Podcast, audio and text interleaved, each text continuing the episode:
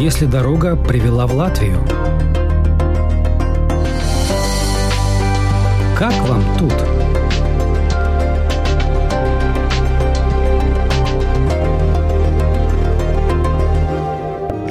Когда Айна Доводова с мужем переселились в Латвию, они старались как можно больше путешествовать по стране, знакомиться с нею, ездили на машине по городам и поселкам. В одну из поездок попали в Саул-Красты. Тогда еще не знали, конечно, что это судьба, что именно здесь они купят участок, будут строить дом. Но та первая встреча была необыкновенной. Айна вспоминает о ней, улыбаясь. Мы поехали туда в очередную поездку, ездили до Колки, до Павелости, Венспилс и круги вот эти делали, когда ездили посмотреть, что такое Латвия. Потом вот сюда ехали и нашли вот это вот место, и там был дом выходного дня, они комнаты сдавали, Саури это называется. И мы туда попали, это были вот ноябрьские какие-то праздники, по-моему. Дождь был какой, жуткий, ну, мы промокли. Да, мы промокли как. И вот я помню, что мы погуляли, там, кстати, там есть знаменитый семейный музей велосипедов, там такая коллекция шикарная, к нам туристов привозят. То есть вы увидели Саукрасты в ноябре, но это вас не Не, не, не, нет, нет, нет, ни в коем случае. Вы знаете, там и природа более такая северная, я бы сказала. Я вообще люблю море, когда море и я. Вот я никогда в купальный сезон. Я восточный человек, я родилась в Ашхабаде. Море люблю такое, чтобы вот оно прям было холодное, и оно чтобы прям бушевало, дышало. В ноябре оно было Оно таким. именно таким, да. Вот оно было именно таким. И я помню, когда мы вернулись с прогулки и полностью промокшие, и забросили наши куртки там на печку, чтобы это все посушилось, и мы сидели, пили чай горячий, и пришел хозяин, Юрис, и мы ему сказали, ну какой дождь на улице, и он тогда сказал, нормалес Латвия likes. И вот это я тоже так запомнила хорошо. И как я наблюдаю, скажем, снег ли идет, дождь ли идет, наши латыши на велосипедах или спортом, если они хотели заняться. Они все равно бегут с любым инвентарем или без инвентаря в любую погоду. У меня к этому уважение, что человек никогда не ждет хорошей погоды. То есть он нацелил и делает. И это внутренняя борьба, да, вот это внутреннее, что он себя пересилил и вышел в холод или в дождь в снег. И все равно он делает то, что он запланировал. Очень я уважаю таких людей. Ну тогда еще не было мысли о том, что вы там именно будете жить. Это случайно мы туда попали, совершенно случайно. То есть провести какие-то праздники, выходные, что мы не сидим в Риге.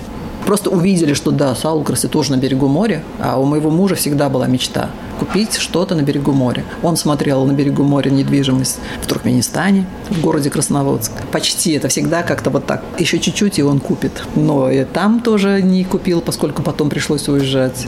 Ну и хорошо, что не купил. На Байкале хотел в России. Ну и хорошо, что не купил, потому что мы уехали. И в Хорватии смотрел, и еще где-то. А тут вот уже просто что-то такое происходит в душе, когда смотришь и думаешь, вот оно, твое. И вот, вот так оно случилось. Любовь с первого взгляда.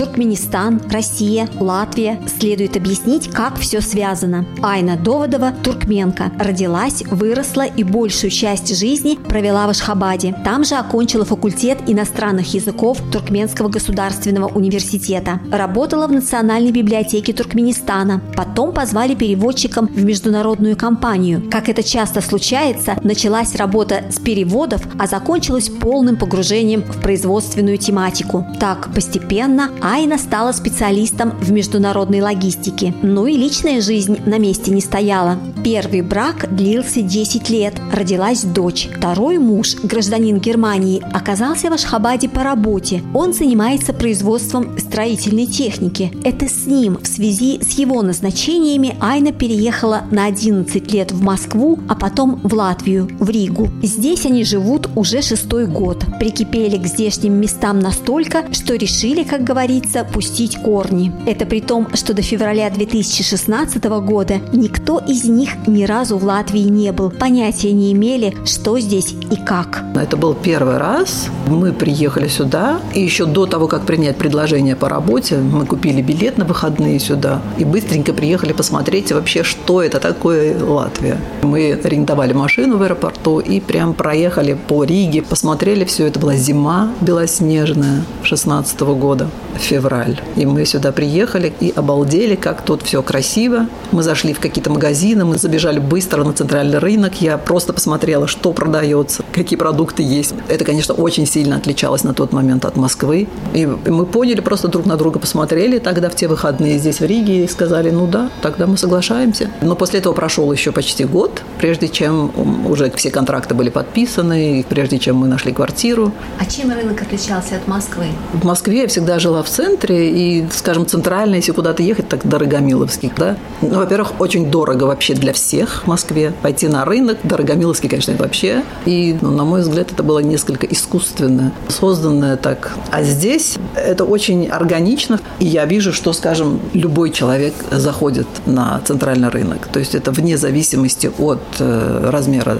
твоего кошелька. Ты заходишь, и ты можешь купить все, что ты хочешь. Но с туркменскими рынками это вообще никак не Ну, сравнить. нет, конечно. У нас, у нас и культура базар, есть базар, у нас культура базара, она другая. Это как национальная черта. И, конечно же, первое, что мне в себе, как в туркменке, приходится гасить, подавливать в себе, это э, желание торговаться, поскольку у нас ты идешь на рынок не просто так что-то купить. Нет. То, что дают за 3 рубля, я должна купить за полтора, а может быть за рубль. Это всегда такая с улыбкой, но схватка каждый раз. И это обмен новостями, это можно за жизнь поговорить на рынке в Туркменистане. И ты приходишь оттуда домой довольная, поскольку ты что-то сэкономил, ты поговорил с хорошим человеком, и еще тебе вслед сказали, сестра, тебе хорошего дня.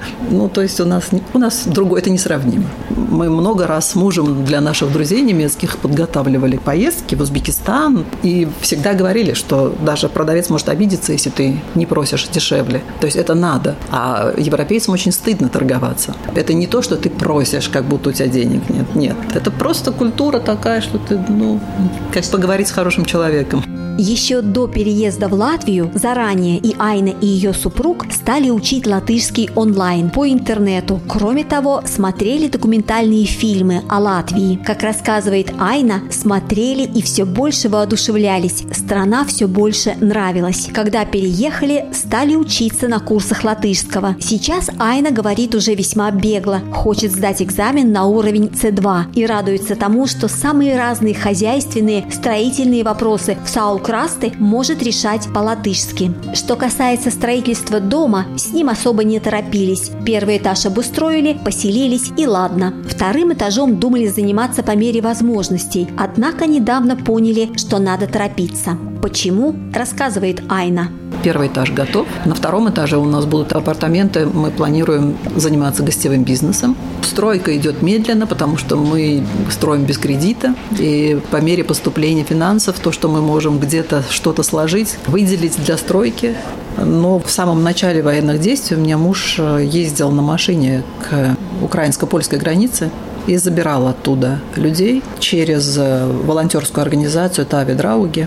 И вот две семьи, прекрасные женщины с детишками, и они сейчас здесь, в Риге. Ну и мы стараемся по мере возможностей, и чтобы им не надоедать своими визитами или со своей помощью, стараемся так вот. К себе в гости привозили, салу красты показали, море. Мне рассказывали в Таве Драуге, что водители, которые так перевозят, очень часто дружат, и иногда, если есть возможность, потом даже селят где-то у себя вот этих людей, Вот мы хотим очень сильно, но у нас второй этаж, к сожалению, не готов совершенно к проживанию, поэтому мы торопимся что-то по-другому сделать сейчас, чтобы, по крайней мере, поставить какие-то двери, мебели, да, кухню выстроить в каждой квартире, чтобы вот людей поселить у себя. Посмотрим, как у нас получится.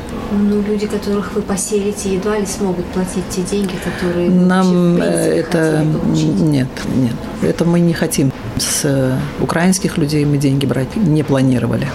Но посмотрим сейчас, как получится. Мы пока еще это, я говорю, да, нет никакой мебели, нет никакой посуды, ни освещения, даже дверей нету. Поэтому только коробка? Второй этаж, только коробка, да. да. Муж один раз ездил на границу? Нет, он ездил четыре раза в свои выходные дни. Сейчас временно он не ездит. Но вот это было в начале боевых действий, когда это все началось. И мы долго думали, что вообще, чем мы можем помочь, как маленькие люди. И потом подумали, что, ну, конечно, пожертвование – это одно, гуманитарные какие-то и грузы, это тоже. Но потом мы сориентировались, и он сказал, вот это он может. И вот он ездил. Сейчас, к сожалению, из-за объема работы он не может. Те две семьи, с которыми вы подружились, они откуда? Ну, они наверняка А, да, так вот одна э, жила в Броварах, это город такой под Киевом Бровары, и вторая семья и тоже недалеко от Киева. И они вообще не хотели уезжать даже. То есть они все думали, что ну нет, не будет такого страшного чего-то. И, конечно, когда уже это просто стало близко, собрались, они даже больными приехали, поскольку они в бомбоубежище сидели 4 дня, и потом уже просто, ну, бегство было, конечно, уже.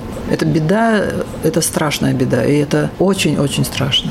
Вы знаете, мы часто смотрели с мужем фильмы, очень хорошие, художественные. Но мы дома смотрим только на немецкое телевидение, я сразу оговорюсь. И мы смотрели фильмы на немецком языке, ситуации, в которых описывалась предвоенная 30-е годы 30-е Германии. годы, как это все начиналось. И вы понимаете, это один в один такая ситуация. Потому что сейчас общество в России живет, видимо, в таком страхе. Люди боятся друг друга. Любое плохое чувство в человеке, оно сейчас хорошо подпитывается. Это беда, страшная беда. Кроме всего того, что вот сейчас, да, войны проходят, но вот это все плохое, нехорошее, которое сейчас выходит из людей, это обратно не, ну, не убрать это.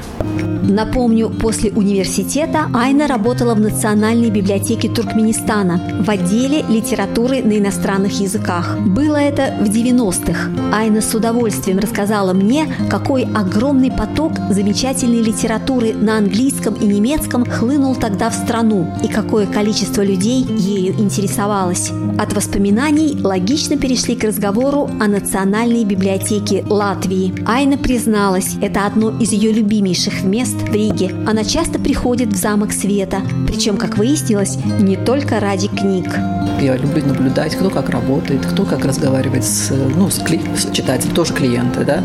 Я любуюсь людьми, которые работают и создают вот эту обстановку для читателей. Я в любом бизнесе люблю посмотреть, как идет работа с клиентом. И я получаю удовольствие. Вот в Латвии, когда я смотрю на любого продавца, на любого менеджера, куда бы я ни пришла, я получаю огромное удовольствие, когда я наблюдаю, как они... Даже вот это лицо, движение первое навстречу клиенту мне очень нравится.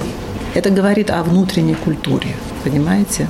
Интересно, что вы намерены корни здесь пускать, потому как ну, работа рано или поздно она закончится, и тут логично было бы предположить, что вы в Германию поедете, ведь там корни уже имеются. Мы именно используем маленькую дистанцию между Латвией и Германией, поскольку здесь, скажем, до Дрездена доехать полторы тысячи километров, и до Балтийского побережья в Германии 1200 километров на машине. Почему я говорю сейчас про машину? Первое время мы всегда летали отсюда до Берлина, но сейчас у нас есть маленькая собачка, и она по весу уже обязана идти в багажный отсек в самолете, поэтому мы не очень хотим ее отдавать в багаж, в салон мы ее взять не можем.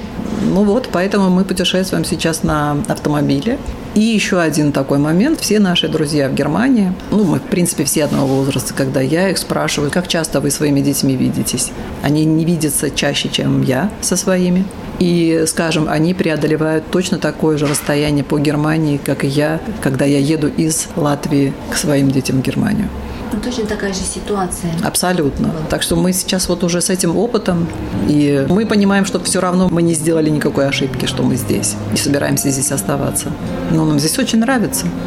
Героиней этого выпуска программы «Как вам тут» стала Айна Доводова, родившаяся в Туркмении, волей судьбы оказавшаяся в Латвии, полюбившая нашу страну всем сердцем. Вела программу журналист Рита Болотская.